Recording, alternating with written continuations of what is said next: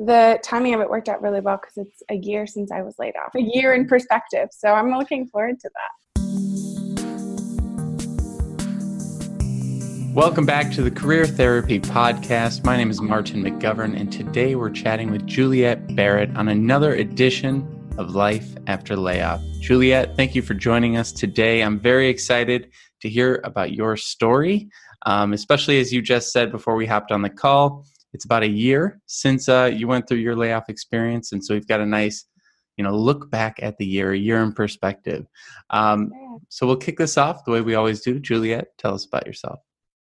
Sure. I'm Juliet. Juliet Barrett. I am uh, a career coach, creative, uh, entrepreneur, um, artist. I think those those cover the majority of the things that I do um, together and separate. Uh, and I'm in Chicago, Illinois.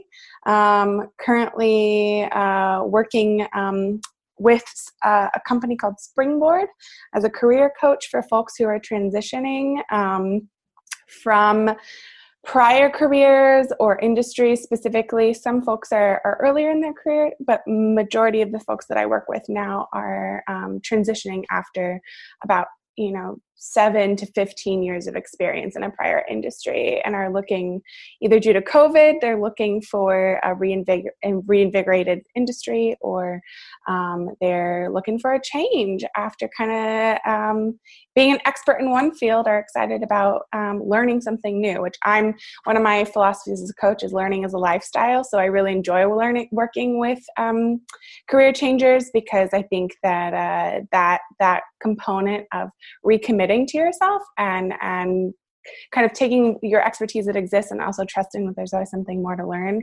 um, really excites me in supporting people in that journey. So that's a little I love that. That's wonderful. And there's a few things I think are really interesting in our conversation here together. Uh, one of the mm-hmm. first ones is that, you know, career coaches are also building careers. And so while we're here giving a lot of advice and doing a lot of great things, uh, you know, content coaching wise, um, we're also, you know, going through the job search very often and going through, you know, negotiations and, and different things like that. And so we're practicing what we preach a lot of the time. And then the other piece is that you know you've you've had quite a number of different types of jobs and careers over your life. Um, and so I, I want to maybe start by going back a little bit before we get to the layoff story. How did you end up in the role uh, that you were later, uh, you know, moved on from? Uh, tell us the story of of your career journey up to that point, up to the point that we're going to be talking about a year ago. Mm-hmm.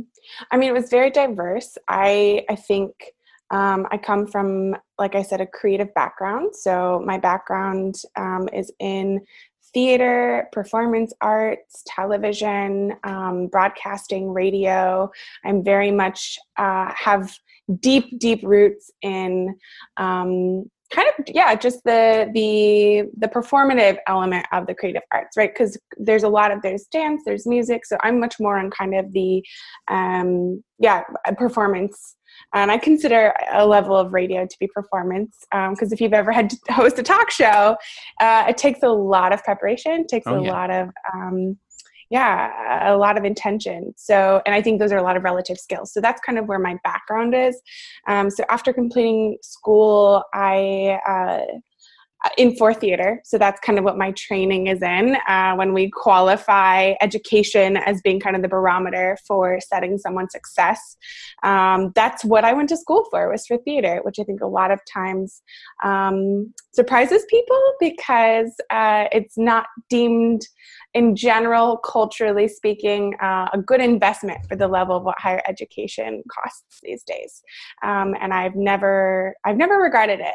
Um, and I actually think it has a lot to do with what I do now. So um, after I completed my degree in theater, uh, acting and directing, um, I kind of moved on and did some traveling. I kind of was at that point. I'm always looking to learn more, and so I moved abroad for a while to just challenge myself and and kind of get out of uh, the burnout cycle I'd I'd been in after um, education, um, and uh, from there um, taught a lot and freelanced for about two years um, where i was an art teacher and i was teaching um, had the opportunity to teach uh, younger students in schools as well as um, uh, folks who are retired um, post their uh, their careers um, while I was in Ecuador and also teaching bilingual. And so that was a big stretch for me on many levels. It was the first time I had worked with both um, kind of ends of the spectrum of age yeah. with different folks ages. It's the first time I had built kind of full curriculums for those kind of that spectrum. Um, and so I, I, gained a lot of skills. And while I was doing that, I was also freelance painting. So I was painting murals. Um, so I had about seven murals during that time that I was also in conjunction teaching, freelancing, practicing my own craft, um, producing all of the finances and the, the business side of that as well. And so when I transitioned back to the United States, I thought I wanted to be a muralist full time and kind of continue that trajectory. And then I found, uh, you know, really that the the lifestyle that's required for being a muralist wasn't going to be sustainable for me because it involves um, re- it's very uh, it's very physically demanding it's long hours um, and so that was something that kind of looking at how I want to kind of invest my life. So much of what I enjoyed about public art was the community engagement, not necessarily the painting side of things. I loved being able to take a story from a community and put that on a wall where the community could see itself and feel reflected. Um, and I realized that if I wanted to be a sustainable, you know, muralist, that I would have to do studio art in order to really be able to. Um, uh, support myself financially as well in that endeavor. And that was a side of the career that just i knew wasn't going to work for me. I need i need to be around people. Mm-hmm. i need to be in the street painting talking to the mango uh, guy who's selling mangoes in the wheelbarrow and you know discussing the history of the of the neighborhood that i'm painting in. Um, and so when i transitioned back i realized that as much as i had really enjoyed building that life for myself that it wasn't something that I wanted to pursue long term. And so from that point, um, kind of transitioning into Chicago, uh, I had about another year of freelance where I was working um, kind of a jack of all trades or a Jill of all trades. Uh, being an administrative assistant and using kind of a lot of the skills that I had as a freelancer um, supporting my own art, supporting a lot of other artists in their careers. So using those administrative skills to, um, you know, I was taking gig after gig, just kind of trying to um, find a way to be able to mesh my skills. And at that point, I had a friend um, who was looking for a little bit more support than just, hey, can you build me a spreadsheet? Or hey, can you, uh, you know, um, write me a bunch of email templates, which I was just kind of doing all of the above whenever someone needed me while also doing my own work. Um, I was painting sets for uh, theater companies. So, very much still freelancing, filling in the gaps, but working within multiple disciplines. And as a result, I had a lot of friends in many different industries, and I started realizing that there was a huge gap between um, the awareness of uh, how to, as an artist, how to conduct themselves as a business. So a lot of times when you're an independent um, artist, you go to the art school, you get the art training that makes you really good at the practice and the talent component of your artistic practice, but you don't get the business school side. You don't learn how to build contracts. You don't learn how to, um, you know, uh, create invoices. No one teaches you just like the basic skills. Um, and no one tells you that you're going to need that either, right? They don't tell you, but they also don't say, hey, go get this continued learning once you are yeah. you know finished with this training. Um, and so i had a lot of peers in my community who i was working with who were really just kind of working paycheck to paycheck because they didn't understand how to sustain their career as an as a an, you know within the industry not just from a talent perspective. And so i started kind of trying to think about um, ways i could support my community. I'm very community based and so i was like i have these skills. How can i use these skills to help the people that i want to see thrive? Because i see the potential and i know that if there's just a couple things that they can learn how to do it's going to elevate them to that next step where they can have access to the kinds of conversations that will get them funding for their projects that will um, you know help folks in the industry take them seriously. Mm-hmm. um, because there's a, a, communication gap between talent and administration generally or b- between business. And the business knows they need the talent the talent knows they need the business. But a lot of times the business isn't going to take talent seriously if they don't understand how to speak that language. And talent uh, you know um, a lot of times tries to thrive without business and that usually happens because of community but again you know after 10 years of that i saw a lot of people getting burnt out because they hadn't transitioned from the hustle mode mm. to the um, strategy section oh, of like life. Yeah um, and so out of that i started essentially uh, exploring coaching. I had several people who spoke into my life and said hey have you ever thought about this? Um, and uh, it, I think it was the first time that I realized um, that I there was a kind of a holistic uh, name that could use a lot of my skills, but still give me the flexibility to be the person I wanted to be. Right, that I could um, be myself. I didn't have to put on any sort of, um, you know, corporate uh, speech, which in a lot of arts communities, there's this disconnect between what is corporate and what is like grassroots. And um, and I realized that I didn't have to pick one or the other, that I could be both, that I could use my skills that I had honed through practice and also through working with a lot of different organizations and companies through my freelance work and take those skills and then also, um, you know, serve the community that I had grown really passionate about seeing thrive. And that's how I became a coach. And then um, the job that I had when I was laid that I was laid off from came from word of mouth. I had a friend.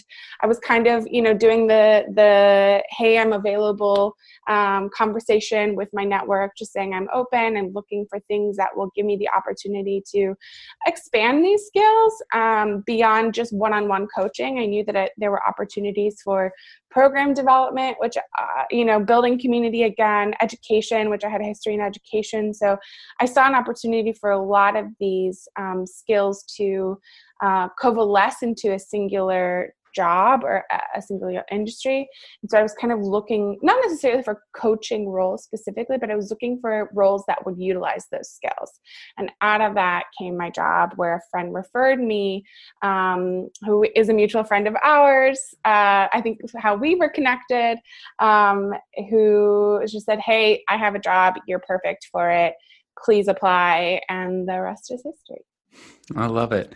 And when you're having those hey I'm available convos, I think that's a really important thing to touch on for folks cuz networking is such a difficult, you know, aspect of the process, especially when, you know, you're you're sort of putting yourself out there for a few different things and not not entirely sure what you're looking for.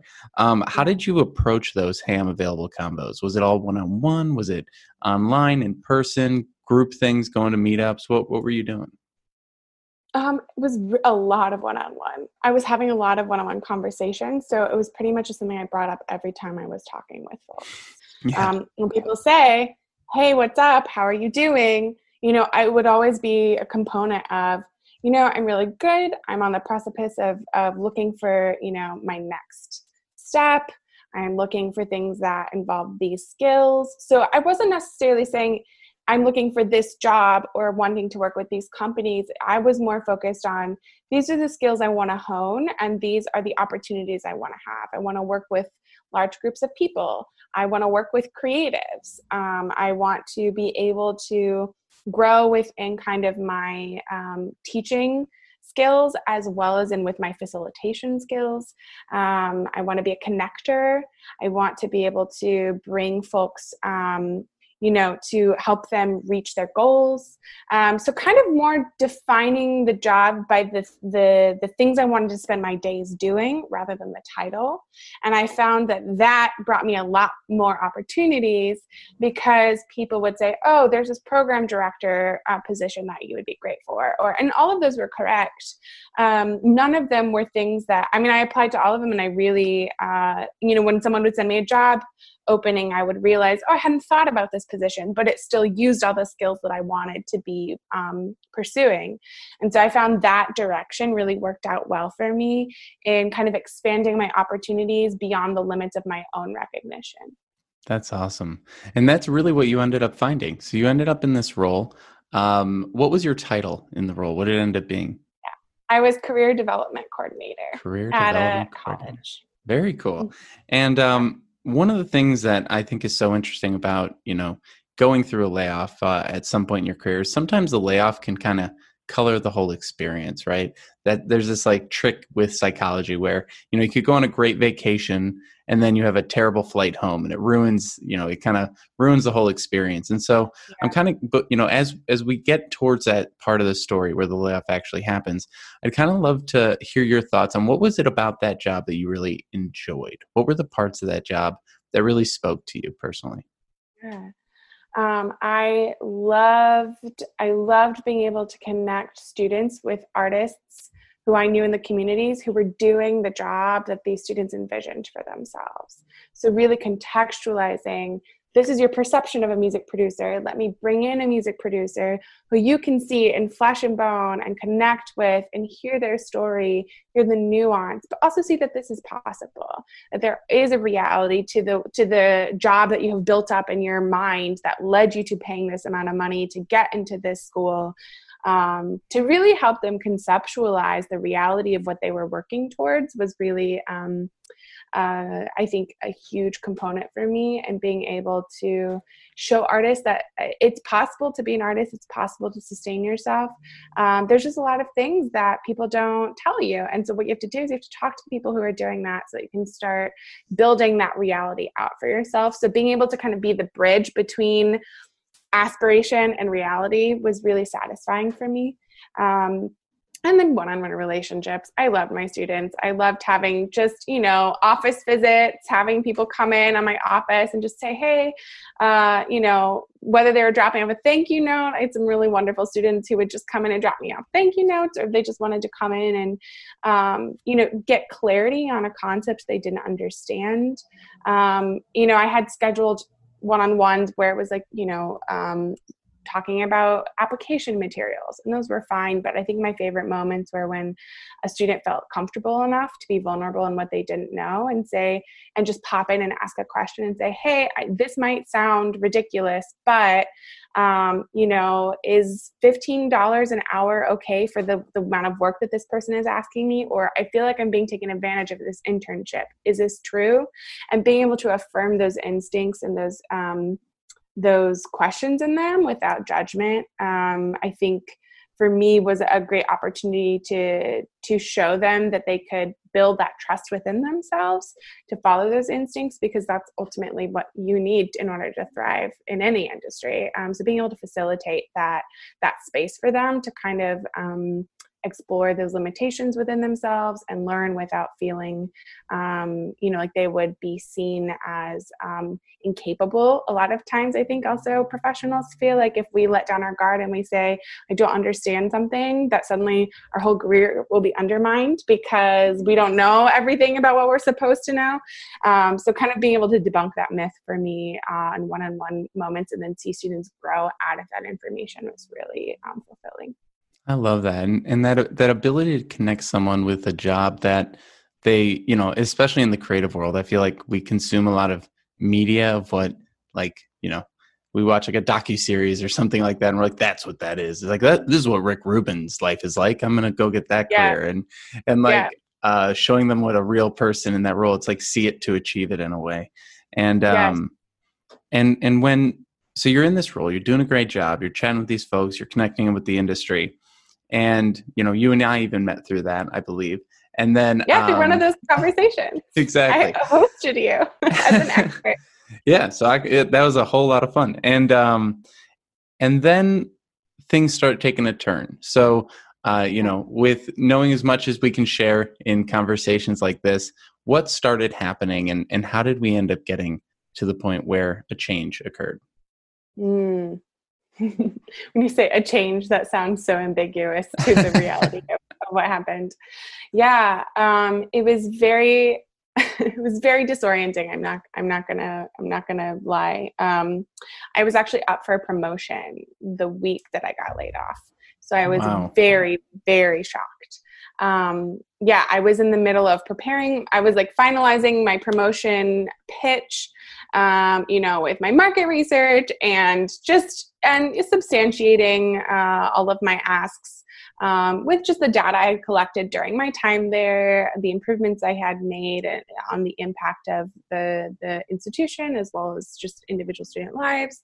Um, so I was in a good place. I thought everything was, you know, uh, I had a lot of affirmation from um, the community, but uh, there was also an underlying suspicion. There had been um, a merger that had happened pretty soon uh, after I joined the company or joined the organization. Um, and the merger had not, in my time there, had not been handled well in multiple ways lack of communication, lack of um, change management in many in many spaces um, miscommunication around funding options how much was available versus what we had been told we would be receiving for our um, you know for our work that we we had already started kind of preparing having to kind of reorganize due to those miscommunications across the board. So there were definitely seeds of suspicion, but I don't think that I saw it going as dramatically as it did. I just saw it as a we have a lot of work to do kind of um, mentality, uh, which can happen when you have, you know, suddenly you go from one chain of command to six chains of command because you now are dealing with you know different time zones and different or, um, departments that are also handling the the merger um, so overall i would say 50% of the time i felt really confident in my security and uh, the impact that i was having on the organization. And then the organization as a whole i definitely saw um, some red flags that gave me pause but were did i did not see as potentially direct directly impacting me as much as they did. I saw it more as a this is something to keep a lookout for in the next year or two years if certain steps aren't taken to remedy or modify kind of this course of action um, then some really difficult conversations are going to have to be had with management. Um, i just didn't get the opportunity to have those conversations. And that's that that's the way the the cookie crumbles right? Um, and so what was that day like for you? Um, i always think it's so interesting to talk Ooh. about the actual day and maybe bring ourselves back to that moment because then it, it really sets the foundation for how we respond right? So yeah. um you know oh, a lot of people I, go yeah. yes. so talk talk us through it. I just love how you say it sets up the the, the situation for how we respond because i think it's really true. Um trauma right? Like workplace trauma is real and this is one of the instances. I mean we're looking at the impacts of covid-19 that even have yet to truly be mm-hmm. processed economically, globally. Um, but there's trauma in the workplace and depending on how things happen depends on how you know you are you internalize that experience and and i think that's where the impact comes in when you're saying how it impacts things so yeah. i think the the way that this happened um, to me uh, which I don't want to put myself in a victim mentality, but the way that this rolled out definitely set the trajectory. Um, I my boss was out was abroad while this happened. My direct um, my direct uh, report was uh, abroad um, and it was a Monday. So there's also kind of just a lot of details around. It's Monday. I'm getting ready for my week. Mm-hmm. I know I'm mm-hmm. going to be pitching uh, a raise to my, you know, um, to the higher chain of command. Well, my boss is not. My direct boss, who's like in full support, is also not in town. Um, and so there's just kind of a lot of. Uh, there were some stakes already at play where I was like, game on. Um, and I was an hour into a, into the Monday um, when I was called into the HR office, um, which I didn't think too much about because generally I because I worked a lot with students, um, I had a lot I had more engagement with HR regularly because I was kind of moderating student contracts with employers and internships, and a lot of that kind of paperwork would go between HR and myself and a couple other departments to make sure that the students weren't being taken advantage. So I didn't I really did not see anything coming. Um, I just left my office. I went to HR. There was black paper on the window, which was what? the first. It was very dramatic. there was black paper on the window and very artsy. Um, let's put it that. yeah, taste for for the drama. Um, and that was the moment where I was like, something is terribly wrong, or I, yeah, I'm in an alternate reality, right? It kind of just the why would there be paper? So I walk in, and the boss who I was going to be pitching my my raise to is sitting there and hr is sitting there and at this point i'm just like completely discombobulated. Um, and then they i say like they read me my miranda rights. It was just like very standard procedure. Hr said you know i had another boss who was also not on location from the other merger school who was on the phone and she just basically said hey so and so is here, so and so is here, and then my boss just started reading, uh, reading the the the the letter, right? The like HR speak letter of due to uh, you know some rearrangement of departments we are going through and just kind of went through everything and then by the end of the letter i think it was at the two-thirds of the letter i realized i was losing my job like, oh my goodness. it was just so it happened in under 10 minutes. Um, I just roller coaster of emotions. yeah, it was. I was so disoriented, and and halfway through the letter, I think I just started weeping because I just I felt the loss of control, right? Which is what trauma, what what how trauma is created is when you feel complete loss of control. And so at that point, because there wasn't anyone super familiar, I think if my boss had been there, my direct boss, so I had a lot a much um, more day to day relationship with, or really anybody from my department. I didn't have anybody from my department. So it felt very much like upper, upper management and me, and no one who really felt, you know, I felt connected to. So there was also that level of just, um, feeling a little bit abandoned, you know, and then having this happen. Uh, and um, so when that uh, when the got down to the letter, they just said, "Do you have any questions?" and I was just sitting there crying, and I was so I was so I, I, I didn't even know what to ask. I was so disoriented, um, and you know, thankfully the the higher superior who I was going to be pitching my raise to. Um, she there was like this moment of human interaction where I think she just realized like and to be fair, when you have to do mass layoffs, oh, and yeah. I'm not saying that I approve of the way that happened, but I know that there's a level of, of oh, I'm sorry, there's a. a it's all good. We're in Chicago. There's um, no avoiding it. It's true. Uh, there was a level of I know she had to disconnect in order to be able to just do that because I was not the only person who's let go that day. So right. I know that there was kind of standard procedure, um, but I did appreciate in that moment she just kind of broke the facade of like procedure and was like, you know, we really you this has nothing to do with like your performance. We really love and she just recognized the work that i had done even minimally and said this we none of this is because um, we want to uh, it has nothing to do with the value that you brought to the company. She recognized some really pivotal growth points that i had created in my time there and then really just apologized and said you know let me know uh, if you need a recommendation. Uh, we'll absolutely make sure that you like that the, our decision doesn't impact the, your capability to be able to be employed again. Absolutely. Um, and then I had to leave. Like that was, but that was it. You know, I was just kind of like, okay, thanks. And then they were like, great, you'll be escorted back to your office and you'll be asked to leave the premises immediately. So On then I was, yes. So I was escorted to my, which just anytime you're being escorted by a colleague, you know, there's just this really visceral um, contradiction of relationship, right? And so I was, I was escorted back to my office and then I got there and my computer had already been been taken by the what? company yeah uh, and um and and that moment they were like okay you have to go and i was like well i have all my stuff here and they were like well you can pack it up right now or you can arrange to come get it uh, tomorrow um, and i was like okay can you give me a couple minutes? And he was like no i have to stand here until i either like i have to escort you out the building or i have to i'm here to like watch you pack up your office.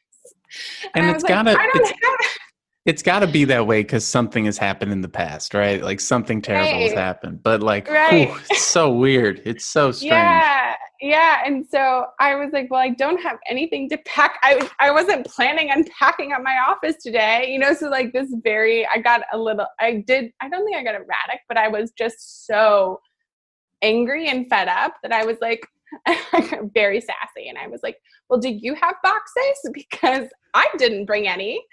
Uh, and, you know, and he wasn't, honestly, he wasn't very compassionate. He was just like, mm. I don't have any boxes. I was like, I know. I was being sassy. yeah. Be with me in this moment. Um, and so I just like ended up leaving my office and I walked out literally 20 minutes later and I looked for my, I was like, can I look for people in my department? And he was like, no, you have to be escorted directly out. You can't talk to anybody. I'm sure because, you know, other folks are going to be like, oh, yeah. They wanted to minimize panic. Um, and so I was escorted out. And so I had my purse and all my, everything in my office, my computer was gone. And, and I was in Chicago city center wandering around at 11:30 a.m. without a job. uh, which I remember that moment. I just sat in a plaza, I think for about an hour, and just kind of processed like you don't have a job. Uh, and you know, and there were questions too at the time of um, why, how did this happen? Did does my boss know? He's abroad. Like there's just so many questions that were circulating. Um, so i do think yeah in a, in a lot of ways it was very traumatic. And i think i remember taking the train home just thinking about like what am i going to do with the rest of my day? Like how do how do what do you do after this? Mm-hmm. um, i i still have a note in my phone where i just I wrote down every single person I would need to contact in order to find another job. And I just started brainstorming like, I need to send an email to so and so. I need to send an email to so and so. I need to, like, I went into kind of reaction mode. Mm-hmm. mm-hmm. Um, also, because I realized that the only way I was going to be able to, to, uh, I think, rebound from that was to um, call on my community to say, hey, um, this just happened. I need help. Um, so sometimes I look at that note just to like reflect on on how true that ended up being uh, in the in the aftermath. That's fantastic. And I think one of the things that I find interesting is when when someone's been a freelancer, when someone's been a a contractor, an artist, or all these different things that you've been throughout your career, it almost sets you up in a really uh, positive way because I don't know, in the back of my head, I always assume no job is forever, no job is permanent. And I think a lot mm-hmm. of folks in in, you know, long-term careers who have maybe been at a company five, ten years, they're like, well, of course I'm just going to stay here until I retire. And that mindset yeah. is like when when you've been a contractor and you've had to chase down jobs, you're like, oh no, I'm I'm always like thinking of my next backup plan, my my escape route. Like, uh, what is Robert De Niro? And he's like, uh, you know, don't ever have more than you can leave behind in five minutes if you got to get out of town in heat or whatever. Mm. And so I'm just kind of curious, like having had that background in contracting, freelancing, art, and things like that, do you think that that prepared you better for the for this transition that you went through? Absolutely. Absolutely. Because the network, the people that I knew weren't only associated with my job.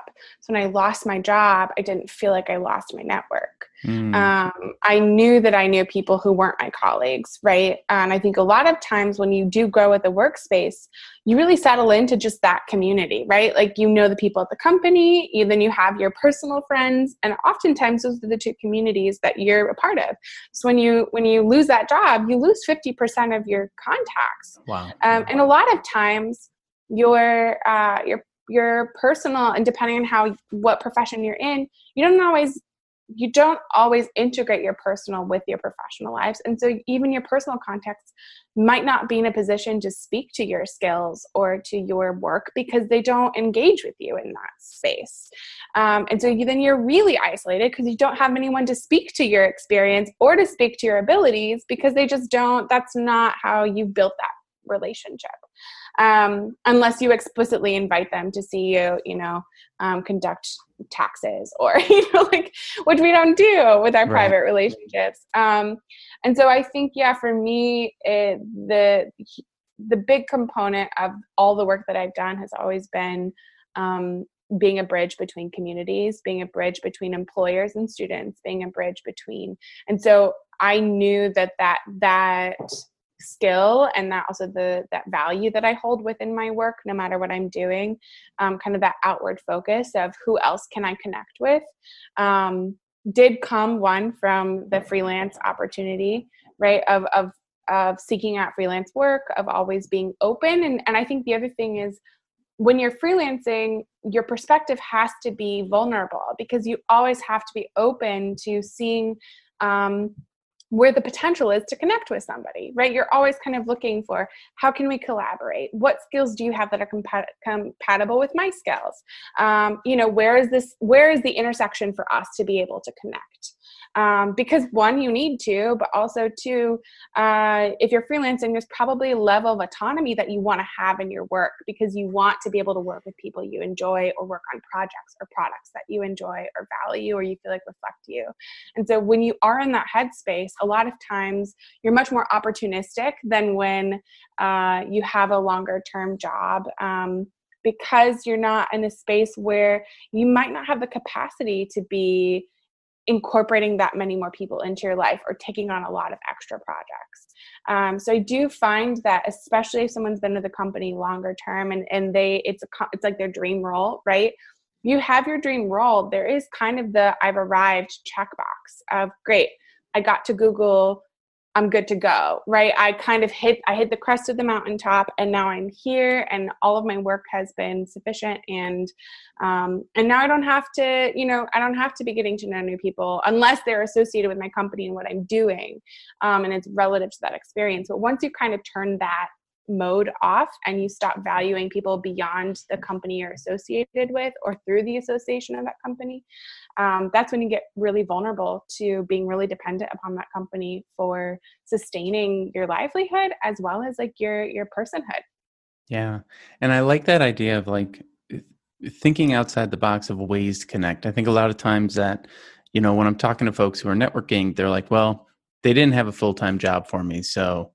The conversation ended. And I'm like, what are you talking about? It's like find a way to connect them with someone, find a way to do a contract with them, find a way to volunteer with the meetup that they run. Like there's I think that freelancer mindset, that contractor mindset also allows you to find what you said, to see the potential of a, of a collaboration with someone. It's like, yeah, it might not be a full time job right this second, but if you mm-hmm. keep that conversation going and you're always looking for ways to help people, you never know what might happen um, you know six months a year from now. And so what has been your journey back? Now so it's been about a year since this happened. Um, what has been your journey back and and where are you at today?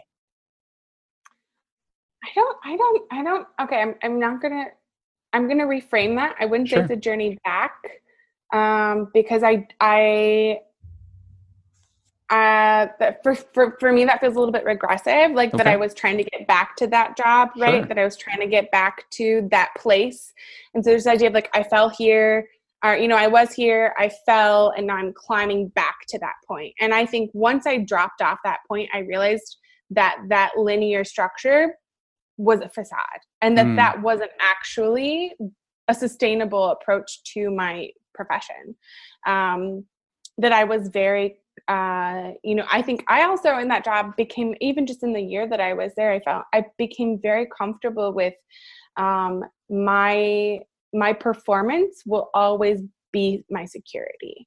That if I overperform or I impact the company, that I will have security because my merit and my value to the company will be recognized, and that's how I'm going to be secure. Um, and I think in that moment, like the how did the the the letting go impact your journey. I think the fact that my boss directly said, This is not because you haven't been an, a, an exceptional performer. This is literally because this has nothing to do with you. Mm-hmm. And I think at that point, I realized it doesn't matter how hard I work or how exceptional my, my contribution is to a company. Um, I'm still not stable, right? Like that doesn't actually create safety for me. Um, you could be invaluable to a company and still not be retained. And a lot of those decisions are out of your control. Um, and I think that realization and hearing that from her in that moment helped me process after and the kind of I think I took about two months where I really didn't job search. I just sat with with do I want to go back? Do I want to go, you know, work with companies? Do I want to freelance? Like, just also sit with, uh, you know, what is, who am I outside of a job, right? I think that was also, was the first time, even though I'd been freelancing, um, it was the first time I didn't have any gigs, any contracts, anything. I didn't have any income coming in. And so I still feel like it was very much a I didn't have a job. Even though I had, you know, skills and abilities and a network, I still didn't have anything defining me for the future. So I still very much felt like kind of that horizon line was very, very open. Um, and so I didn't want to just jump into reactive mode of I gotta find a gig, I gotta find a job, I gotta send out applications. Um, because I think realizing that my ability was not connected to my safety made me go, okay, well, then what is? hmm. Like, what is? How do I take care of myself? Um, does that look like getting a gig? Does that look like getting another full-time job like what does that mean and i needed time to to sit with that question because it felt so vast and impossible at the time.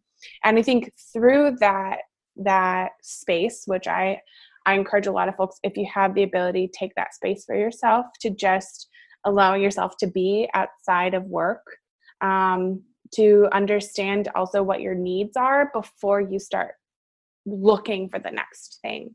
Um, because you might just jump from the you know the the fire into the or was it frying pan into the fire? Oh the yeah. fire into the frying pan? One of those one idioms. Um, but you know having that reset for me uh, actually allowed me to sit with um, what opportunity has this created in my life now right? Like what are the things that i haven't been doing um, because i didn't have time or uh, the the ambitions or the projects that I wanted to do, but I put on hold because I had a job. Um, and so I really spent the next eight months of unemployment. I was unemployed. And, and I also think it's hard to say unemployed because we think of that in the framework of a company. Um, but really, I wasn't working 40 hours a week for eight months. Mm-hmm. Um, and even that is still framed within this idea of relationship to an employer. I was absolutely working 40 hours a week. Not everything was making me money, but I was yeah. working, right? And so um, the next eight months I spent really uh, defining what I wanted, what skills I wanted to bring, um, what I wanted to continue honing. I did a lot of personal projects. I wrote um, a workshop curriculum that had been on my mind that was synthesizing a lot of my creative skills um, with what I had learned about uh, career management um, and, and wrote out a curriculum that was a combination of learned knowledge, personal philosophy that I had wanted to do as I had accumulated a lot of experiences. So being able to kind of regroup and create something that could speak to my um, career that was independent. Um, was huge and like regaining the autonomy that I felt had been taken away from me by being disassociated with my organization.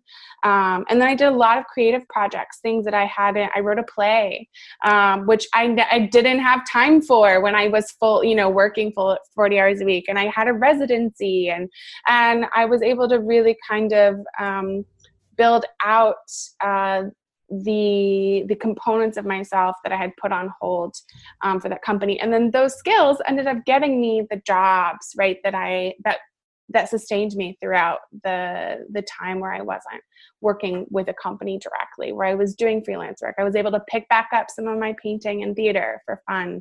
I was able to um, do a lot more independent coaching. So I, I, built out my clientele personally a lot um, more fervently than I had prior, um, and you know launched my my workshop, which was a huge accomplishment, um, and and really built out my profession on my terms um, and introduced myself kind of to the world as a creative and a career coach at the same time which i would say prior to that um, i had i was code switching. I was either in my creative circles or i was a career coach and i wasn't both.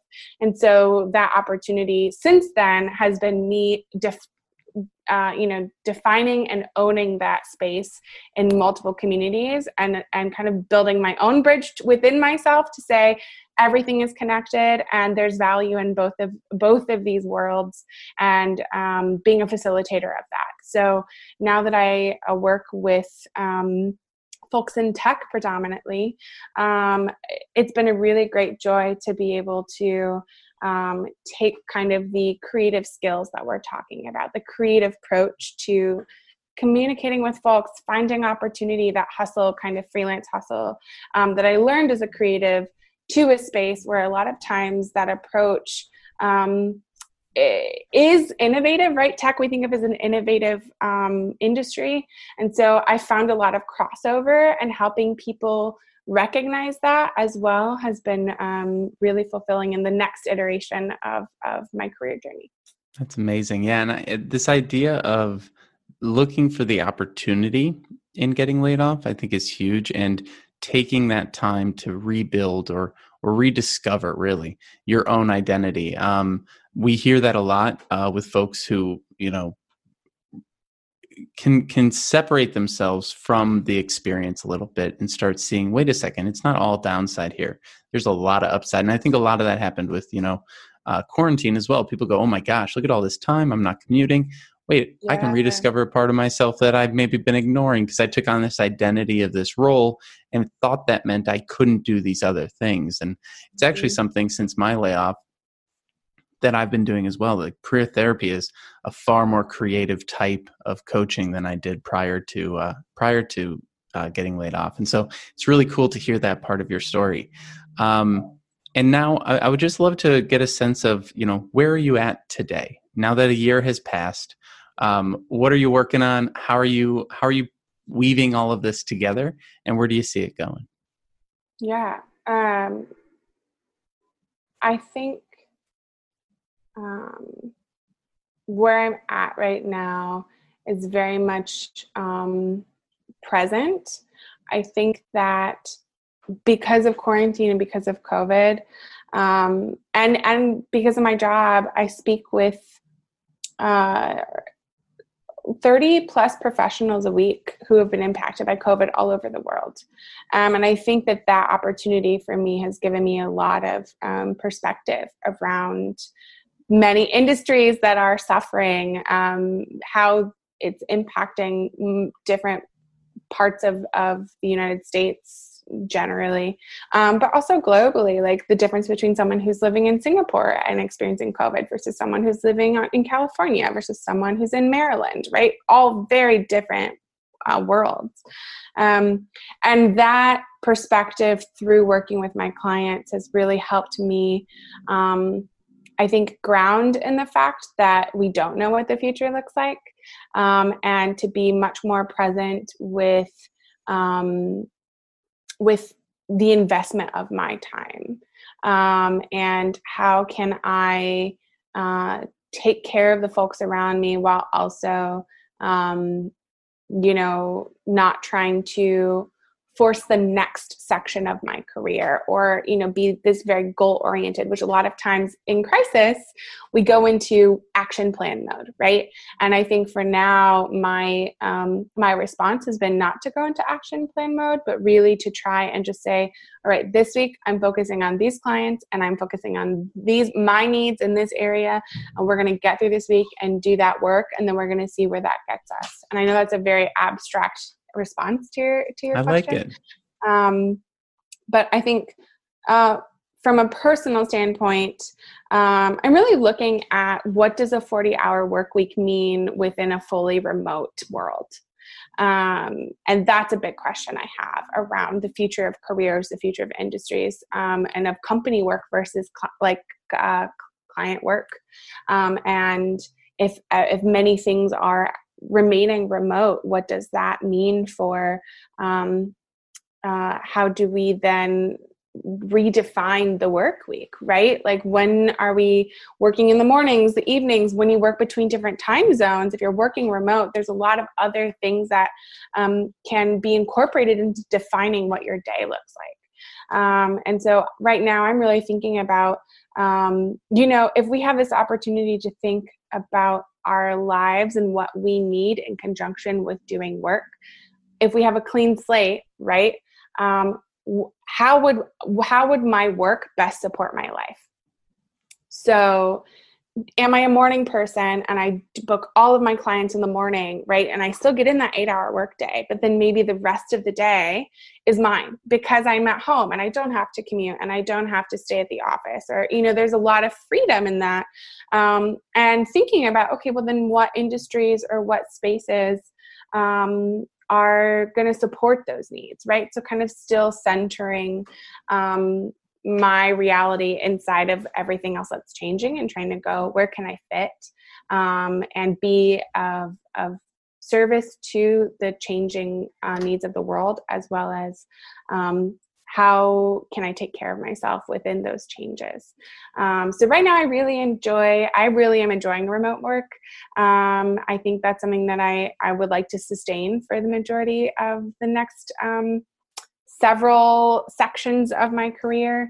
Um, I have really enjoyed being able to um, create gaps inside of my day where I can do self care. So, not having to necessarily do four to six hours of work at a time, but kind of doing those two hour chunks. I'm a big fan of like work with the energy that you've got. Don't try to project an expectation onto yourself. And so i found that i'm a much better uh, i'm a much better professional if i can work two hours really solid and then take an hour off and then work two hours really solid. And so the autonomy that this um, kind of crisis has given me to be able to build out my schedule has been really crucial to helping me identify how how much I can bring to the table if I'm catering to my strengths rather than um, putting expectations on what that should look like in conjunction with the company. So, um, I love working with, I do love working with companies. I think uh, still, as a career coach that works with a, a company, um, I enjoy uh, the collaboration of having.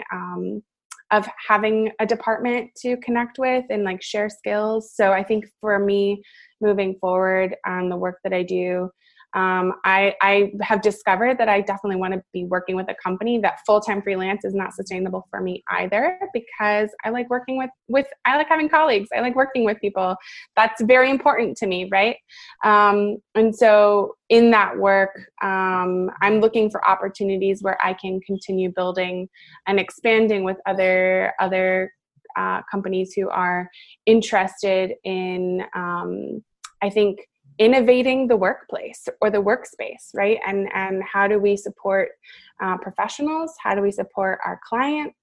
Um, within kind of this opportunity to re re in, invest in what the the work week or what work look, looks like um, in our personal lives. I love it. Yeah, there's so much that we can learn, and I think anyone who's gone through layoff or has a lot of time on their hands job searching, it's uh it's a real opportunity to be able to start learning how to design your day. I think that that's such a it's such a great skill to have and it's something that I'm also figuring out as a coach, right? How many calls yeah. can I can I be on before I start being a total, you know, potato on that call yeah. and uh and figuring that out. Um Yeah, absolutely. That's wonderful. And so as we wrap up today, um how can people find you and reach out to you if they uh, want to learn more about what you're doing? Yeah, I love a good LinkedIn uh, message. Um, so find me on LinkedIn, Juliet Barrett.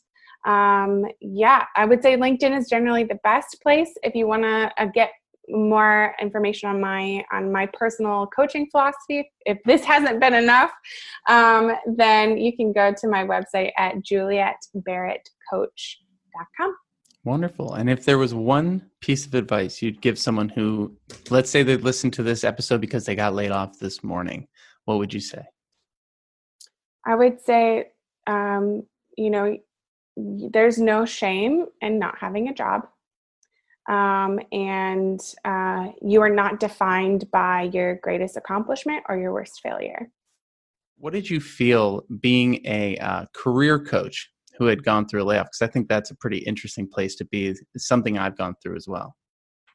Yeah, um, I there was definitely a level of uh, shame about how is anyone ever going to trust you to do your job uh, again you know if you if you can't be the pillar of success how is anyone else going to trust you to give them advice next time right so there was definitely oh, some perfectionism and some pride I really had to let go of in relationship to my value as a person, in relationship to the job that I had. Um, and I really had to take a lot of my own advice that I was giving my own clients of, hey, uh, you know, this is going to happen and you just got to roll with the punches. But as soon as, like, you know, the, being a career coach searching for a job, I was like, everyone's going to expect me to have the most perfect resume and the perfect cover letter and know all the right answers to interviews. And I just put all this pressure on myself about like, now that you're in the job search and people see that you've been a career coach, the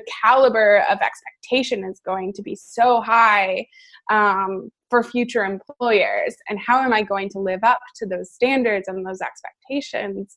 Um, and how am I going to show my and tell my community that I failed? You know, and I did. I, I did feel like I had failed. There was a level of I didn't do enough. Um, and I think I I broke out of that and it took me about two weeks to be like you're not a failure to like talk myself down from a lot of those negative um, feelings um, but i did find moving forward then uh, as a career coach that i really had to think about um, talk, talking with folks about their careers that i had to be sure that um, that i was doing the things that i was telling other people to do that i really had to do a gut check and check in and say, okay, this is this is what you would say to somebody else who was in this position. Are you doing that? Um, so I think the best thing it did is that it really called me to live up to everything that I had been, you know, that I had been saying sincerely, but I was now in like the most opportune moment to put that wisdom to the test and say, are you doing the things that you've encouraged other folks? If you are or you aren't, there's not necessarily shame around that, but maybe what you were saying wasn't actually in alignment with the truth. So if you don't want to do it that way, think about what you need to change instead. And ultimately, um, I found out my advice really worked. uh, it, but it was a lot of work to do and write that. And that I think that was the other part was just as a career coach, remembering how much the job search takes from you yeah. spiritually like your soul the vulnerability it takes to constantly write that cover letter um, and the energy it takes to just show up every day and go all right i'm really tired. I've submitted my 100th application. I've only had two interviews but i'm still going to try to meet someone new today. Um, that that resolution to show up for yourself within the job search was really the big takeaway for me and um, in in building out my empathy. Um, and it was the longest time that i was job searching. Uh, i mean i was i was uh, not necessarily looking for jobs but i was putting in applications um, my strategy was more about um, i wasn't going to just blind i wasn't going to um, uh, submit applications uh, to every job, but that I was only going to submit applications to jobs that were in alignment with my skills. Um, and you would think that that was inherent, but a lot of times people just say, oh, this is open, you'd be a great fit, you could do this in your sleep, right? And that was not the job I was looking for. I was looking for something that would be um, in some way, at least in alignment with what I had been doing prior, or at least with the goals of how I wanted to develop in the future. And if it didn't fit that kind of capacity, if it was just there to like, get me a paycheck, then I wasn't going to waste time applying.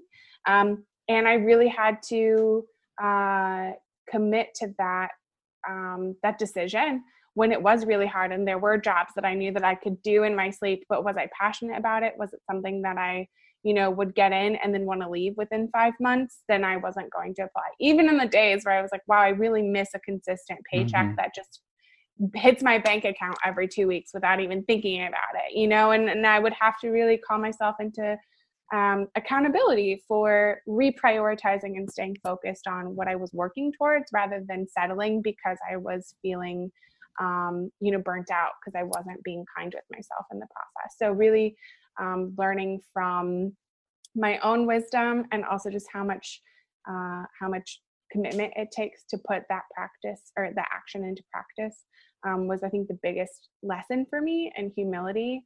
Uh, and and also has is the reason why I love coaching folks through that process because I didn't have a support system directly. I didn't have a career coach who was checking in with me every two weeks. And if I had had that support, that would have been such a huge asset oh, yeah. to um, just sustaining my mental energy to the process. So I think since then, that's really impacted the way that I um, am able to empathize with my clients um, and, and keeps me invested in that journey too, because I know how hard it can be. Absolutely. Yeah. We have to drink our own Kool Aid as coaches every once in a while. And I think going through layoff experience, uh, you know, it helps you remember what other people are going through. I remember when I got laid off, my first thought was, I get to add this story to the list. And like, oh, so many stories. yeah. And I'm like, I'm like, and hey, here we are, you know, a year and a half later, and I'm doing a podcast on layoffs. I would feel very weird yeah. doing this podcast if I hadn't gone through one. So there's always so upside yeah so when covid hit i was so grateful that i had had that experience and that i was able to really empathize with so many of my clients then at that point. I had never had that many clients who had been laid off before. And if i hadn't had that experience i think i would have been a very different coach at this point in my life. So in a lot of times i see that as uh, divine intervention you know as a career coach life was like hey this is coming up in the next year. You're gonna need to be able to help people through it. So we're just gonna give you a taste of this so that you can you can do your job well. Um, so in some ways i think it was it was fortuitous. Absolutely. Thank you so much juliet. Uh, and thank you everyone for listening to the conversation today. If you have a layoff story that you'd like to share uh, feel free to reach out uh, via linkedin or any of the links in the comments below and uh, Juliet, I hope you have a wonderful rest of the day. Thanks for joining us. Thank you. Thanks for having me. Hey there, thanks so much for checking out this episode of the Career Therapy Podcast Life After Layoff series.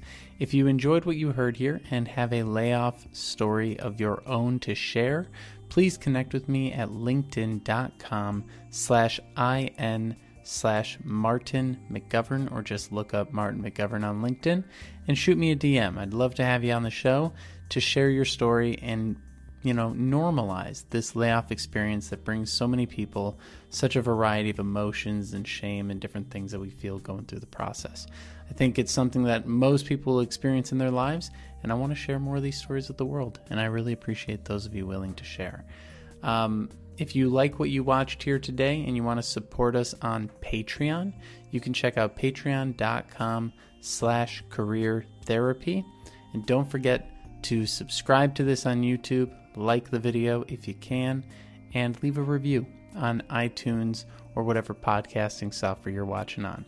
I appreciate your time and wish you the best of luck in your career.